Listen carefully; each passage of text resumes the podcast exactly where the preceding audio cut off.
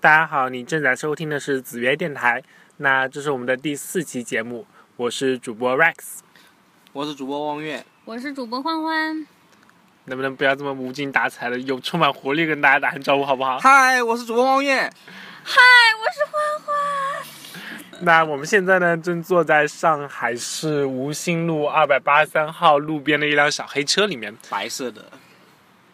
啊，呃，如果你是第一次收听子月电台呢，我们的节目风格就是没事闲扯淡，有时还是闲扯淡。深度必火。店长是我们永远的捧场王。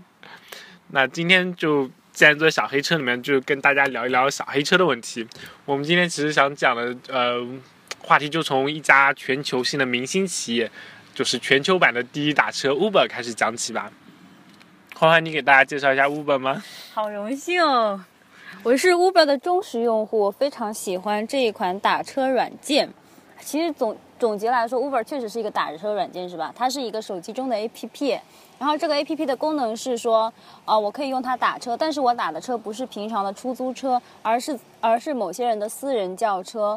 就是说，它呃，Uber 的用户分成司机和乘客两部分，然后司机是你自己有自己私车的一。一一一部分人，他们可以把自己，呃，放到这个平台上，然后表示我是司机，然后乘客愿意打车的时候，然后整个整个 Uber 系统会自动筛选出离你最近的人，然后把你的一个乘车需求传到那个司机上，然后嗯，进行这个系统分配打车。说的是不是？你干嘛要这么紧张呢？我很紧张。啊，我们不是已经给你写好稿子，你念就行了吗？那谁来补充一下？不好意思。啊，其实 Uber 最最最最有意思的地方就是人人都可以当司机嘛，就是你不需要那个呃去成立一个什么这种第三方的租赁公司，然后去申请一个什么那种营运牌照，就是你只要去申请一下，然后都可以去当一个那个 Uber 的所谓的人民优步嘛。呃，给大家介绍一下 Uber 在中国的发展历程。Uber 最开始进入中国的时候，它其实也是只只做那种专业的专车服务，呃，就跟现在那种滴滴专车啊这种之类差不多。然后它应该在去年的时候推出了这个人民优步的这个服务。人民优步的话，就是说每一个人只要你自己有一辆私家车，然后满足一定的一些条件之后，你就可以申请去当他的司机，然后你就可以在马路上去接单了。然后它其实跟那个滴滴快递有个很大的不一样，就在于对于司机来说的话，它是没有抢单这个概念的嘛。就是说，如果 Uber 的系统它去分配一个单之后，呃，司机作为司机的话，只能说，呃，系统分到我这个单，我就必须接下来，我没有的挑的。而且我在那个搭乘客上来之前，我是不知道这个乘客到底是要去哪的，所以我也不知道这段路程到底长不长。其实这个机制设计的就挺有意思嘛。王源，你有什么想说的吗？呃，我知道很多人会说这个机制好，这个机制好，为什么呢？因为它是一个舶来品嘛，所以呢，很多人就先天性的就是啊，我反正中国就存在那么一批脑残，他们总觉得国外的东西就是好，国外的人就懂得创新，国外的理念就是新的，就是就是伟大的，然后他就觉得哎，Uber 这个模式挺好的，它不会有那个挑客的情况啊什么之类的。实际上，在和那个和那个什么资源使用那种自由啊什么之类的概念是刚刚相反的。因为一个司机，他当然乘客可以挑挑司那个司机对吧？司机为什么不能挑乘客呢？对不对？所以说他这个模式，我觉得他没有真正的为那个司机做好这个准备。所以很多现在那个 Uber 司机也在也在讨论这个问题，就是他觉得不是很公平。所以呢，我我们上次不是打车嘛？打车的那个 Uber 司机他就拒载了嘛，对不对？啊，不是啊，其实我觉得像滴滴这样，你如果真的去用滴滴，其实滴滴有时候体验真的挺差的。如果你是要去一个比较近的地方的话，然后经常就是打了半天在那边都没有人接单嘛。其实我觉得你刚刚想的讲的地方有一个，呃，其实 Uber 它本身就不是说是为了司机利益最大化去考虑嘛，它本身其实就是为了是，呃，使整个交通系统的那个效率最大化这个目标出发的嘛。甚至其实我觉得前段时间有一个很有意思的就是那个 Uber 的它创始人嘛。他就是在研究那个，他也在研究像 Google 一样在研究无人驾驶嘛。嗯。然后他说他的目标就是有一天要能够消除人类司机嘛。然后当时这个事情还引起了很多那个 Uber 司机的那个强烈抗议嘛，说我先加入你的 Uber 做你的 Uber 司机，你现在竟然想的是怎么消灭我们？然后他的创始人说，就是我们怎么可能把开车这个事情永远都交给人类这么不靠谱的那个人去这种物种去做呢？对吧？对，正是这种 Uber 的这种一种一种理念啊，就在中国造就了一大批脑残粉，总觉得好像这个事情好像是哇，这人好先进哦。其实像这种用机器代替人类的事情，在工业，在我们工业时代多的不得了，连我们大名鼎鼎的富士康也有，也有一些工厂是专门是机器人的，是没有人的，这很正常啊。但是呢，这些人他就懂得营销，他就会把这个事情拿出来，哎，吹一吹，然后让一批脑残粉觉得哇，这个公司理念好先进哦。另外一个例子就就是就是那个叫什么啊，阿伦马斯，你叫什么？那叫马呃特斯拉的，对，特斯拉的创始人。他不就是啊？当然，他是个很伟大的人，对不对？但是国内的人就会把他把那个情怀吹得一塌糊涂，在他们眼里，那个罗永浩的情怀简直就是土的掉渣了，对不对？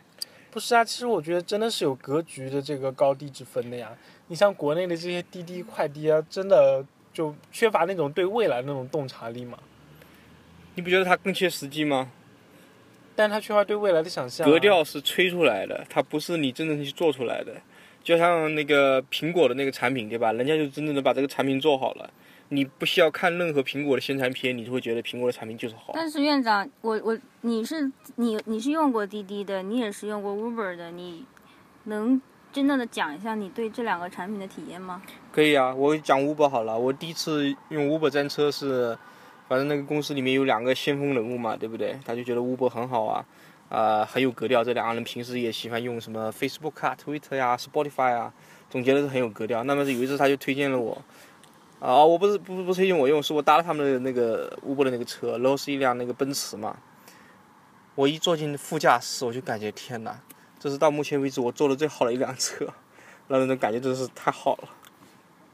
后来呢，我又去那个叫什么来着？去北京嘛，对吧？去北京，北京的时候我早就听说那个出租车司机多么不靠谱了，挑客啊，什么绕路啊，啊，然后呢，正好就用 Uber，然后正好北京那个时候已经用那个人民优步了，说价格比那个出租车还便宜，然后用了一下，哎，感觉确实挺好的。那么唯一不好的有一点就是它的那个车还是比较少的，所以我等蛮长时间的，在这等的时等的过程中，经常有那个出租车过了嘛，对吧？但是因为我在北京的出租车司机确实蛮有偏见的，虽然我没有成体验不是很多啊，但是蛮有偏见的，所以我我就一直在等这个 Uber，然后他们的服务也确实蛮好，呃，什么有水啊，对吧？然后也可以跟你聊聊天啊之类的，呃，我觉得还是蛮好的。所以从体验上讲，我觉得蛮好。然后，如果从那个产品产品的那个这是服务啊，从产品的使用呢，让我有点惊讶，就是当时那个滴滴打车我也是用过的嘛，对吧？当时他不是推那个补贴嘛，啊，十四块钱的单子，他补贴十二块，就等于是我可以以公交车的价格做一个出租车。那么在付款的时候，我是要输入一个密码，就是有个确认的过程。那么 Uber 呢，就非常的在这方面又非常的显得有格调。你上车到下车不需要按一个确认去那个付款，系统自动会帮你扣款，而且是扣的是信用卡。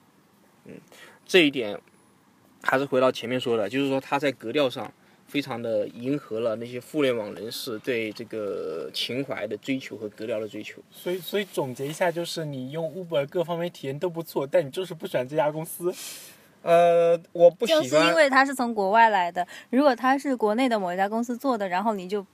没有理由骂他了。没有啊，我一样一样会觉得这个是个没前途的这个行业呀，对不对？但是你骂他的理由不一样。骂他理为为什么不骂他呢？你这也太仇恨了吧！我不他如果他是国外来的，然后你骂他的理由，这这些人就就你你你看，你骂他的理由不只是骂这个产品，你要顺带骂一些人说。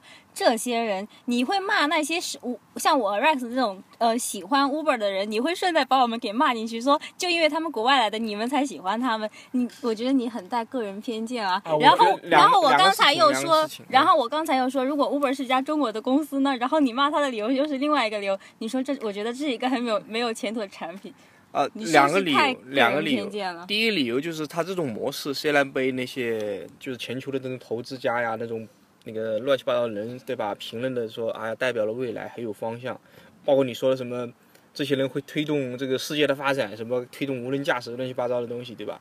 就是这种方式，这个在我看来是很荒谬的啊。这是第一点事情。第二件事情就是对这些东西的崇拜，特别是国内的那些互联网人士，对吧？就是那种，那这让我觉得很很不感冒。那你怎么解释大家对呃张小龙的崇拜呢？我们有崇拜情节不可以吗？为什么？因为他一定是国外的，所以我们崇拜他，然后就要被你批评呢啊？，究其根源呢，其实还是因为汪源是个自干五了。其实这个不是我们今天想讨论重点了。就是如果想了解这背后为什么汪源这么反人界的原因，大家可以去收听子曰电台第三季节目。好，那那我们还是要再再讲讲哦，我还是要说回 Uber，啊，说回 Uber，就是 Uber 的这种共享经济的模式，你们你们俩觉得它它怎么样？我觉得很好，我觉得是这就是嗯一个趋势啊，他把闲置的资源都利用起来了，嗯然后发展出一个新的新的体系，不管嗯是共享经济说到的 Uber，还是，呃，还有一个同时也很火的叫 Airbnb。对于共享经济的双方来说，不管是供应者还是体验者，双方的感觉都很好。其实我觉得体验那个共享经济，它最迷人的地方就在于它真的是那种有点像文艺复兴时期那种大解放的感觉嘛。嗯因为从工业化浪潮以来，其实人的就是从福特发明整套这种所谓的工业化流水线生产以来，就是人的分工越来越细嘛，越来越专业化嘛。然后就大家经常说的，每个人都像一个那个大机器里面的小螺丝钉一样的，日复一日做同同样的事情嘛。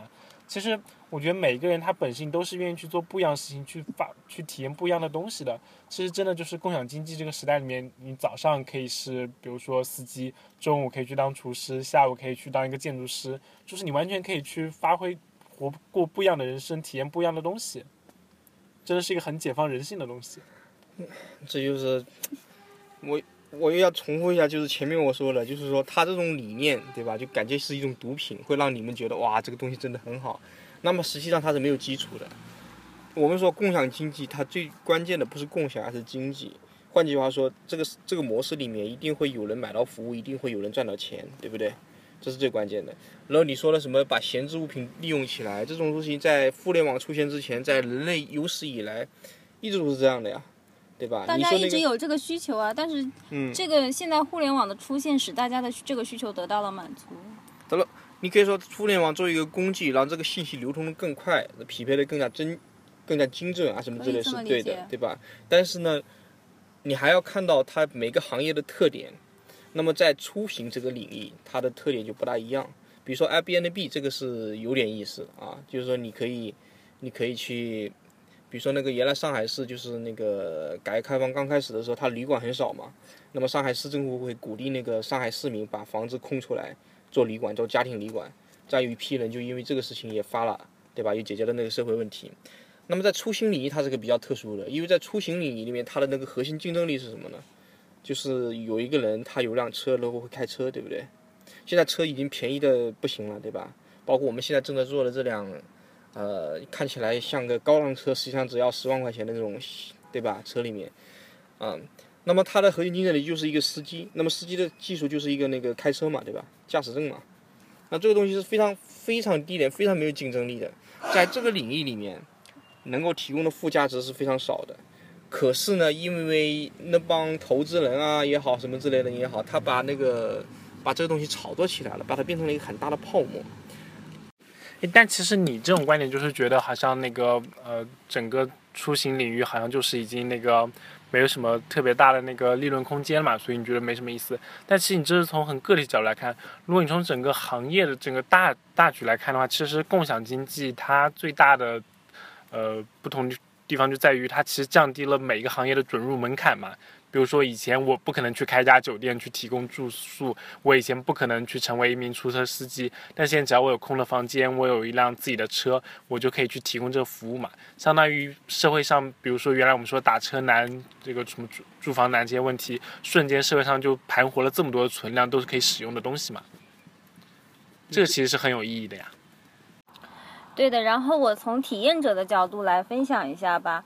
比如说，呃，我要去旅行，以前呢，我的选择只有是酒店，但是其实实际上我是更愿意去深入体验当地的一个一个人。所以说，自从有了 Airbnb 之后，我可以选择非常非常自自由的选择当地的民宿，然后呢住到他们家里，跟当地的人沟通，了解他们的生活。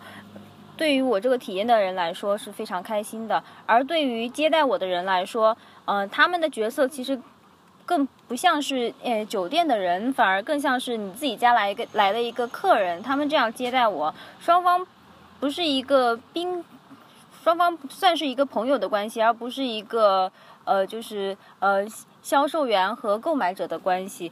这就是这样的共享经济，给双方的体验都是很好的。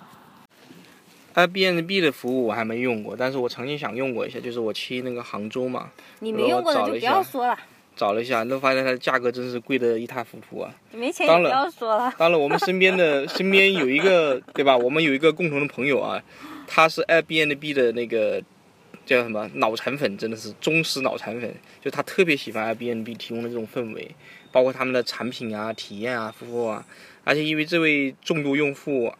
呃，上次就是 Airbnb 的那个什么一个大佬，对吧？什么总裁级别的人、副总裁级别的人来中国的时候，特意约见了他，跟他谈了一下。回头他又写了一篇文章来把这个 Airbnb 给夸了一顿。嗯，呃，我觉得这种这种东西，你我我不排斥它的意义。他就说，用那个当下流行的话，就是一种情怀，就是就像像欢欢这种土豪，对吧？他觉得他应该深入民宿什么之类的是非常好、非常有意思的。嗯，不，这不仅仅是情怀，它真的有经济上面的意义，社会上面的意义。啊，那讲到那个经济方面，就回到你前面说的，什么存量，对吧？就是盘活了这个社什么社会的存量，这个问题呢，要要也要实事求是的看。其实，在这些滴滴打车那种那个，还有那个什么啊专车出现之前，这个社会上存在着大量的黑车。这些黑车，他们就是那种没有营运驾照的，他们自己弄了辆车，然后就可以跑长途、跑短途。这种黑车特别特别多的集中在某些，就我们说的最后一最后几公里、最后三公里。因为最后三公里的话，就是地铁站出来了之后，对吧？三公里内的小区，啊、像这种东西，政府也是采取一种柔性执法，有的时候他去扎一扎，很多人会理解成好像是说这个政府这个有关部门，对吧？想想要罚款的时候，对吧？就出动一下，然后呢，就这个干干扰一下。那其实它和它和政府对待 Uber 的这种做法是一样的，就是体现了一个柔性。比如说 Uber，等一下，嗯，柔性是吧？对好，继续。啊，柔性。就说政府它其实是非常了解这个需求，他也认可说你你这个人你如果有劳动力闲置，对吧？你买了一辆车，甚至买一辆那种叫什么那种小窗盒，对吧？你去拉个活啊什么之类的，确实解决了很多问题。啊、u b e r 这种专车出来，它当然也能够解决这些问题，但现在的问题是什么？我说它的泡沫的意思就是说它的问题并没有我们看到的那么大。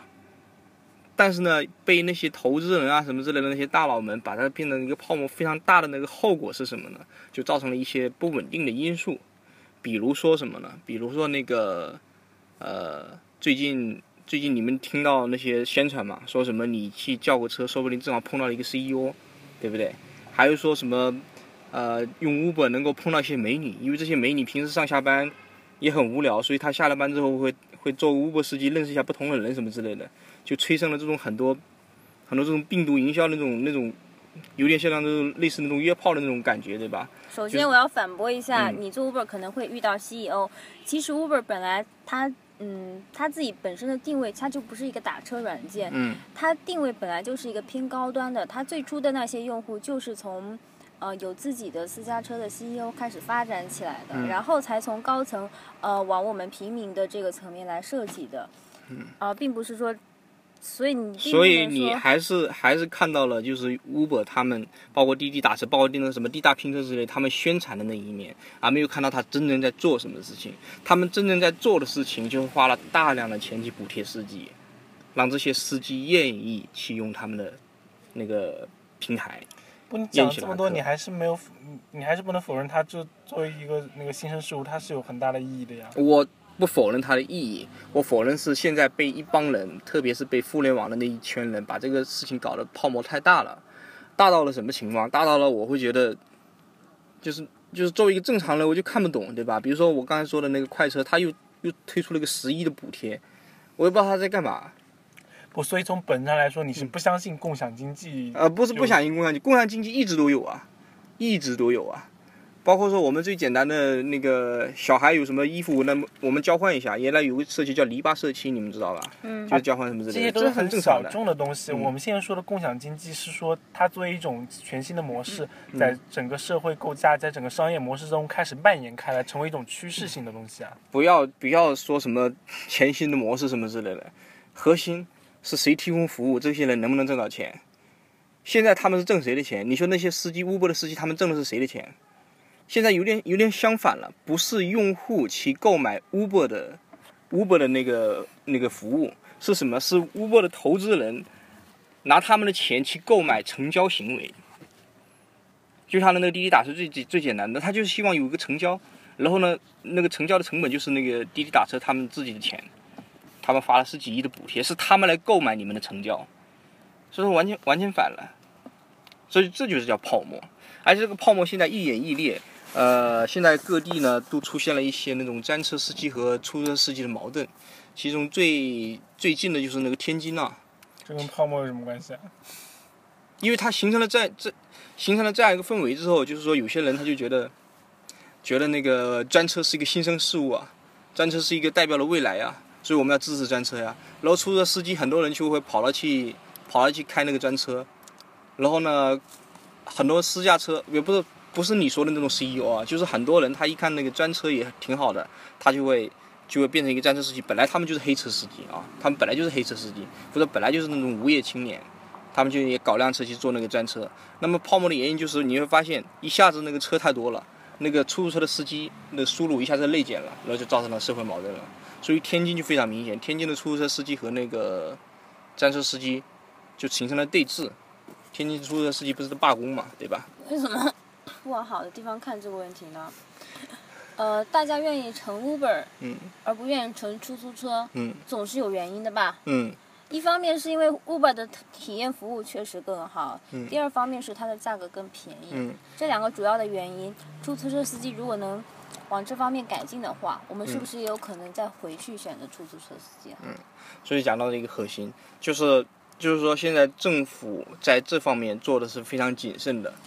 然后呢，很多网民，他们的那些互联网的人，他就觉得政府这个太腐朽了，太慢了，对吧？就恨恨不得说这个政府就是为了一点份子钱，为了一点管理上的那种那种乱七八糟行租的权利，对不对？就把这个事情没放开。其实政府在这种泡沫面前就应该保持这种谨慎，啊、这种模式的核心就是投资人把他们的钱用来购买成交量，购买的就是你的那种服务，或者说我们呃讲的通俗一点，就是要让你上瘾。一旦你上瘾了，他就要开始断奶了，然后他就可以为所欲为了。也就说，最终的结果并不是一个什么新的模式诞生了，而只不过是原来的锦原来的那个什么上海的那个什么锦江出租车、巴士出租车换了个名称，被另外几个那个呃公司给替代替代了而已。或者再用历史上的话来说，就是一种改革呃改朝换代一样。原来原来我们把地主打翻了，对吧？然后新的一批地主上来了而已。没有什么新意，这就是为什么我说政府在这种泡沫面前就保持谨慎是非常必要的。而那些天天叫着说政府扼杀创新的人，天天叫呼着说我们要让那个呃专车要放开这个专车管制，要把司机的那个收入提高，啊要怎么怎么怎么样的，对吧？是多么的这个小清新啊，不切实际。你之前讲的两点，你之前讲的东西，我有两点要反驳一下。啊一个是你说你花钱来、来养成本，还是什么意思？呃，是投资人投资花钱购买成交量，其实你你刷单，类似于刷单，嗯。你类似于刷刷单，然后嗯。其实有另外一个解释，就是你在一个公司发展的前期，你对它的一个投入，你嗯。投通过这些投入，你来吸引你的顾客。然后呢，通过你的良好的服务，你来培养这些顾客习惯。其实这嗯些是，你可以把这个当成是一个投入期。嗯对吧？然后呢，嗯，就是说可能在用户在使用了之后，他习惯了，然后你你会说，然后你说他们就开始让你断奶了，他们开始提价了，对吧？对对对对，但是到了这个阶段之后，其实整个市场是动态的，嗯它呃，就是 Uber 它是没有可可以说它是一个私人的企业，它是一个嗯，就是嗯。人人都可以做自己的司机，而且为什么只是 Uber 这家公司？到时候可能会有其他的公司去效仿，去也去做这种呃租车的软件。嗯所以说，只要有市场在，只要有竞争在，他们的服务就不会太差，他们的嗯价格就不会太高，因为他们总是需要有用户去购买的。对啊，而且对对，然然后 Rex 来补充一下，听我说，听我说，请我要让现在 Rex 说一补充遍。一下。好好，Lex，你再先而说。其实最大的他们两个不同在于，这个其实就是我们说那个准入门槛的问题嘛。嗯因为出租车其实是一个受政府管制的行业，比如说不是人人都可以去当一个出租车司机的嘛。但的确就是只要你自己有车，你人人都可以去申请当人民优步嘛。其实这是最呃，比如说我们想象中，如果有一天其实会很可能是这样一个格局嘛，就出租车完全从这市场上消失，然后人人都可以去做优步司机，的确就可能会出现你说的，就是大家再也没有人能像当时开出租车赚那么赚那么多钱，但是那时候也没有人靠出租车这个职业为生了。嗯，每个人只是顺路带一下别人，然后刚好可以拿一点零花钱而已那种感觉。嗯所以说到底，我把你们俩的观点综合起来啊，说到底是什么？说到底，你就认为会出现一种新的那种生态，代替现在的出租车的模式，对吧？然后什么怎么怎么怎么地。但是你要看到，我们我我前面已经说了，一个出租车提供的服务经济，就是说有人能够从这里面花钱购买到一种服务，然后有人能从里面赚钱，对不对？它是最根本的。那么但现在优步，我以更少的钱去买了更好的服务，我为什么要不选择优步呢？你选择了呀，你之所以现在能够有更好的钱去买到更好的服务，是因为投资人把钱投进来了呀，是因为他们在刷单了。当他们杀单杀完了之后，那么最终的结果就是就是像现在一样的，呃，比如说出租车司机的收入，我们现在经常说那么什么专车收入月入上万啊，是吧？两三万啊什么之类的，对不对？一旦这个杀单期结束了之后，他们的收入就会和现在的收入一样，这是很明显的，因为他们的竞争力就在那边。而且而且你刚才说什么人人都可以当优步输呃当那个什么那个 Uber Uber 的司机对吧？这很简单，一旦放不要说那个 Uber 了，一旦放开了出租车牌照的限制，结果是什么？结果是出租车司机的收入会更加变得更少，他们啊，最终这个职业会消亡呀，没有人再以出租车职业这个职业为生了呀。不是不是会没有人再以这个出租车那个为生，是会他的收入会进一步减少，然后减少到总会有那么人，对吧？总会有人愿意当出租车司机的，但是他们的服务会越来越差，因为他们赚的钱会越来越少嘛，嗯，就这么简单的。就是这个时候是一个正常良性的市场，就会出现有人用稍微高一点的价格提供更好的服务，然后消费者如果想更好服务，就会去选择价高的那个服务呀。当然，如果说通过这种服务质量的那种差异把这个这个弄出来，这当然是可以的。那问题就是说，这种高质、这种高质的服务，对吧？高价高质的服务的容量是多少？因为实际上在在现在这个现就是在那个 Uber 啊什么滴滴打车出现之前，对吧？已经有这种比较高质的服务了，你也可以那个汽车租赁啊什么也是有的嘛，对吧？也有一些黑车，其实黑车的服务。在那个 Uber 出现之前，黑车的服务也挺好的呀，对不对？就是它的容量是有多少？啊，现在的问题是这些投资人他们头脑太发热了，他总觉得这个容量是无限大的，他完全可以把这个出租车给干掉，所以他们投了很多很多钱在这里，形成了一个非常大的泡沫。这是我要说的一个重点。不是啊，Uber 它本身的成本就比出租车低啊，那关于这一点，司机我能拿来更多的钱，乘客能用更低的价格价格消费，实际上它是消除了中间那些中介嘛，就是没有嗯这个什么所谓的政府机构在中间抽成嘛。嗯，这里面就要要实事求是的分析啊，因为我这个没有数据啊，就是说，呃，那你怎么实事求是嘛？那很简单啊，比如说你说那个 Uber 的那个成本低，你是从哪看出来的？你有没有看过它的财报？它到现在都还没有盈利，对不对？不很简单，它不需要向政府机构交这些份子钱啊。嗯，那你觉得政府的份子钱在那个在那个出租车那个市场里面占多大的比例啊？起码占了出租车司机本身那个开出租车收入的一半了呀。你从哪看出来的？你就知道天津天津出租车那个政府还补贴钱的不的？要举特例，你去跟上海出租车司机聊聊天就知道了，他们每个月有一半的钱都是要交给那个什么出租车公司。你说的出那个上海出租车司机一半的交的东西，我不知道是不是有一半，但是我知道他的份子钱是蛮多的，而且那个出租车司机跟跟我也会抱怨我。但问题是，这个份子钱他们是用来是干嘛的？是抵消了什么成本？因为上海上海的出租车，他的出租车司机车是属于公司的，对不对？一个车它是要报销的，有固定成本的折旧的，对不对？所以他交那一半呢，还是交多少？他肯定是有个有个计算在那里面。那现在所以 Uber 来了，人人都可以去当优步司机。嗯本来我自己的车，反正我也是自己开，然后我现在可以多搭一个人，然后顺便赚一点钱，嗯这。不是更好吗？嗯但是从这个经济学上来讲，一个 Uber 它能赚一个司机能赚多少钱，对吧？是取决于他被其他人替代的可能性，对不对？你还是没有听懂 Uber 的这个共享经济的概念。没有人在以 Uber 司机作为一种养，作为一种保持自己生计的一种职业，人们只是顺手赚个钱而已。啊，这样你看，你又和 Uber 还有那滴滴大车宣传就唱反调了。人家拼命宣传的是什么？宣传的是专车的司机高，来我这里开车的收入高。现在你告诉我，他他们是挣零花钱，对他们收入高，但是他们就是赚零花钱啊。你去当你去找优步司机谈一谈，有嗯几个人是以优步作为主他们的那个唯一的职业的？大多数人都是兼个职，那个或者上下班时候或者周末时候出来开个车赚个外快而已啊、所以你星期一到星期五的那个工作时间叫的 Uber 司机是谁的？我不否认有一小批人现在以 Uber 作为主要职业。你为什么是小批而不是大批呢？呃，关于这点，我们可能有个统计数字、统计数据的分析啊，就是我，我特别反感那些说什么你你叫个 Uber 司机，叫个滴滴打车，说拼个车就可以拼到一个什么 CEO、一个美女啊什么之类的，还可以约会。没人在讲这些东西，你为什么要强调这些东西吗？我之所以强调这些东西，是因为我不知道你们有没有关注，因为那些打车网站的推销自己的时候，就是以这个噱头的。是这么推销自己的吗？Uber、哪个打车网站这么推销？滴答拼车，那我们不谈滴答拼车好不好吗？没有人要跟你谈滴答拼车吗？哦 你拿滴答拼车的事情来说 Uber 干嘛？，Uber 也是这么推销的。你没听说他说陆家嘴有很多女的，呃，都是那种什么金领对吧？她们下班没事干，然后就会开个 Uber 去接。我看到很多都是网上微博上网友调侃嘛，这不是很正常的事情吗？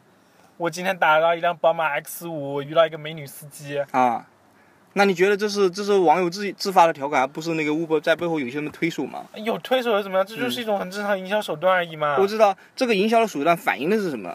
反映的是他需要需要更多人来刷单，对不对？他需要反映了它是区别于出租车一种好玩的东西，打车也可以变得很好玩。嗯刷单，嗯，他的目的还是希望把这个把这个成交的这个单放上去，而且这个最后我们看那个不，你为什么一定要以这么消极的眼光来看待每一个事情吗？嗯你为什么就不能把它理解成这是一个市场教育的基本投入嘛嗯？Uber 它本身也希望更多人来接触 Uber、使用 Uber、了解 Uber 的模式嘛。嗯那是不是只有体验过 Uber 之后，我知道 Uber 价钱更低，服务更好之后，那我以后才不会再用出租车，而是用 Uber 了嘛？这不是一个很正常的，任何一个领域新新一个一个新创企业都会采用的这些市场教育的方式啊，补贴用户来获取用户的来教育用户啊。如果这个我按你这样说，这这这有罪的话，任何一个世界上的原创公司都有罪啊。哦，这不这跟那个罪没有没有没什么关系。像淘宝对吧？淘宝初期也发了很多人教育用户什么什么。所以你为什么看 Uber 这么不爽嘛？因为 Uber 它最它的这个行业就是这个出行领域，这本身它是没有竞争力的。我我一开始不就说了吗？一个成为 Uber 司机的一个条件就是你会开车，对吧？它没什么竞争力的，对不对？所以你不可能，就是 Uber 的司机不可能从中挣到钱。一旦放开了之后，所以你现在所有的教育、所有的投资，就像就会像滴滴打车那个烧钱那么烧烧个十几亿、几十亿一样。再说一遍，Uber 的最终愿景不是说创造一个像出租车司机一样的职业，嗯我再说一遍，这只是你美好的，就是被 Uber 的那种理念给洗脑之后的一种感觉，就好像你就像是一个农。耕时代的人在说，怎么可能会有工业革命一样？没有啊，我觉得有有工业革命啊，而且我觉得将来会有自会会有那个什么自动驾驶啊，对不对？我们是我们讨论很实际的东西，不要讨论那些不要被那些稀里哗哨的理念给冲昏了头脑。你为什么觉得 Uber 和出租车是不可以共生的呢？因为作为 Uber 的司机，他肯定是要赚钱。这个我你不管怎么说，不管你怎么给我洗脑，说是他们他们就是要去认识了，因为所以你是担心他的经济模式是不是？嗯他怎么赚钱？Uber 的司机怎么赚钱？出租车的司机怎么赚钱？他们提供的是一样的劳动力，是一样的价值，就是我能开车他们车来源不同啊，啊。他们的车来源不同，什么来源不同一？个是自己的车，一个不是自己的车。嗯他们创造的价值就是开车，没有本质不同。所以你要说我用 Uber 这种东西替代另外的东西，那是不可能的。所以我说，为什么你不能让他们共存呢？你为什么一定要说 Uber 的存在一定要让、呃他们共存的原因，他们们共存的那个前提就是他们是一样的，他们会是。他们还是不一样，不一样的东西不可以共存吗？就像他们的市场定位也是不一样的呀。啊，这是前面不说了嘛？你如果 Uber 是定位在高端市场，那可以啊，但是你的容量就有限了。说到这个容量，这就是为什么 Uber 它会推出人民优步这个东西，因为他会发现它的那个高端市场的容量有限，再怎么推，对吧？再怎么营销啊什么之类的，可能就那样。所以他把那个人民优步一搞起来，好像在北京还是蛮火的，然后在上海现在也搞起来了，对不对？不，其实本质的问题是在于出租车现在整个行业里面，消费者付出去的钱其实是被出租车公司和司机两方瓜分的，而优步司司机你付给他的钱其实就是归属于人民优步司机的，那所以出租车本身就一定是有降价空间在里面的。所以现在优步出来之后，消费者可以更低的价格去做到更好的车，因为在一个有管制的市场上，大家没什么服务意识嘛。那现在既然我能以更低的价格去做到更好，去享受更好的服务，为什么这这肯定会颠覆出租车司机啊？这种情况完全谈不上是颠覆，就好比说现在上海有五家那个出租车公司，现在多了一家叫人民优步，然后人民优步的就是价格就低一点啊，什么什么之类，因为它中间交易的成本比较小，那么它就是等于是一个新的一个竞争对手进来了嘛，对吧？这个这个叫这个叫颠覆嘛？这个当然是颠覆啊！前面就已经说过一遍了、u b e r 之所以不是第六家出租车公司，在于它彻底消除了这个行业的准入门槛。其实你关于说消灭了整入门槛的这个事情，和网上很多人呼吁的一样，就是说政府就不要做那个牌照管理了，你不要去那个限制那个出租车的数量了嘛，这就叫你说的这个消除门槛嘛，对不对？但是我要说，一旦政府取消了这个牌照的这个管理限制，并不是，当然这些出租车公司可能会比较有点困难啊，啊、他们会受到一定的冲击，就是说很多人大街上会到处都是那个出租车嘛，对吧？他们会受到一定的冲击。然后还有说，Uber 也是倒闭的时间就到了，因为它原来提供的那种叫什么那种呃刷单啊那种乱七八糟的形式就已经没有生存的基础了，人人都可以出来当个黑车司机，人人都可以在公屏上议价。那 Uber 天天倡导的那种稀里糊涂的概念，什么共享经济啊，什么乱七八糟的东西都会消失了。他们现在忽悠投资人、忽悠客户、忽悠所有的用户，就是说我们是一个颠覆性的力量。一旦政府取消了管制，他们的那种颠覆就不存在了。你这个前面的前提就错了。什么叫人人都可以当黑车司机啊？你自己想一下，一辆一辆黑车不通过任何平台的黑车停在你前面，你会去做吗？为什么？但是如果是一辆 Uber 车停在你前面，你会去坐吗？两个人都没有经过什么你说的什么出租车的许许可证的认可，但是一个是 Uber 平台的，一个就没有任何平台，你会选择哪一个呢？一看就是你没坐过黑车。我当然坐过黑车，我长这么大没有坐过黑车，这是不可能的。对啊你但是我坐黑车的时候，我的心情不会像坐 Uber 的时候那么坦荡。嗯我坐黑车的时候，我还会有点小紧张，但是坐 Uber 的时候，这是毕竟这是一个系统和平台，不止我一个人在做这件事情。我们不管是乘客还是司机，都是这个跟 Uber 的都关系是受到这个和这个平台的一个监督和管理的。这个和我的人身安全不只是在呃这个我明白了司机明白了上，也是在这个系统中。就像我我坐出租车的时候，欢欢同学，你刚才讲的话，其实就是说出租车这种管理牌照制度不能消除。现在你坐出租车，你怕不怕？是被消除，只是另外一种替代方式。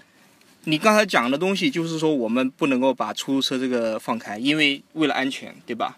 现在你坐锦江出租车，你坐巴士，你牌照管制不是保证它安全的唯一方式、u b e r 的方式也能保证出租车的那个乘客安全啊。那我告，那我前面说了，一旦放开了牌照管制，Uber 也会消失，而且你说的那种安全性的问题为什么？嘛你就这么自信？很明显你们俩，我前面讲的你们俩就没听，因为 Uber 它生存的基础就是依赖一，就是依赖于它那种颠覆者的那种姿态，还有说它的建立的这个平台，对不对？到最后，这个 Uber 还好，就是说平台它最后的那个这个创造的价值就是通过司机的这个劳动，而我们知道这个司机能够创造的价值是非常有限的。不，你到现在都没有分清楚这个司机的核心竞争力和这个平台的核心竞争力。嗯司机的核心竞争力是会开车，平台的核心竞争在哪？平台核心竞争力，Uber 它有这么一套完整的后台算法去做一些分配调度，它有这么多签约的人民优步司机，它有这么多用户安在手机上安装了 Uber 的手机 APP，这是它的核心竞争力啊。你说的还是太理想化了。你说的那个技术上的事情，我我好歹也是懂技术的，我知道像那个什么滴滴打车，还有什么之类的，还有 Uber 都在说，搞得很神秘，说他们后台算法多么的先进啊，各种各种各样的东西都有啊。那当然我也不知道它到底多牛，但是我觉得这不是一个核心竞争力。你说的那么手机安装量啊什么之类的呃东西是一个核心竞争力，可是你要忘你忘了我们说的这个场景是什么？是政府已经放开了牌照管制，是你随时随地基本上都可以拦到出租车的时候，你只要招招手，出租车就来了，你干嘛要？装个 A P P 呢？啊，关于说那个打车 A P P 很简单，我一般是用了一段时间就删掉的，特别是那个滴滴打车。我不知道那个 Uber，我现在基本上，当然，因为我现在有开车了，我基本上就没有。总结起来，汪愿以他的个人的主观观点，所有的总结都是我不知道，我不知道，我不知道。啊，其实我们回归正题，其实本来这期是想跟大家聊一聊美好的未来和共享经济的。其实还回到最初跟大家讲的，就是。如果共享经济这个潮流发展下去，每个人真的可以去做自己喜欢的事情，可以不要再过这一种单调的生活，真的是一种很很一件很美好的事情。对，每个人在这个社会中的角色都可以是不一样的。那那个时候我们就进入了叫共产主义社会嘛，对吧？好吧，那我们 早日期待这共产主义社会。我们讲的是一个社会的情况，我们但是我们不不讨论这个社会状态是共产主义还是资本主义。没有啊，你们讲的就是一种理想理想的状态呀。啊，我知道，作为我不能确定共产主义是不是就是那个理想的状态。我但是我知道共享主义是你理想中的状态。啊，不是，我只是把你的那种理想状态给了一个名字叫共产主义。为什么你要给我那个状态定名字呢？那共享经济跟那个什么社会主义、共产主义真的是没半毛钱关系啊。对呀。但是你们那种理想主义的那种期盼。是一样的，那是你定义的共享主义，不，那是你定义的共产主义啊，是我定义的共享经济，嗯，是你心目中。所以两位小清新同志，你们就不用。对我们两个人小清新也是他定义的，我们没有自扬标本自己。嗯，你们你们所期待的共产经济时代不会到来的，好吧？那我们这个电台是不是就这样结束了呢？我们本期电台结束，结束之后汪院会被打死的，下一期能不能再出现了，那是另外一个问题了。这段能不能要不剪掉啊？不要剪了，就这样。好吧，那听众朋友们，听众朋友们，新潮深度必火的职业电台第四期就到此结束了，拜拜。晚安。拜拜。好，Lex 已经有气无力，拜拜。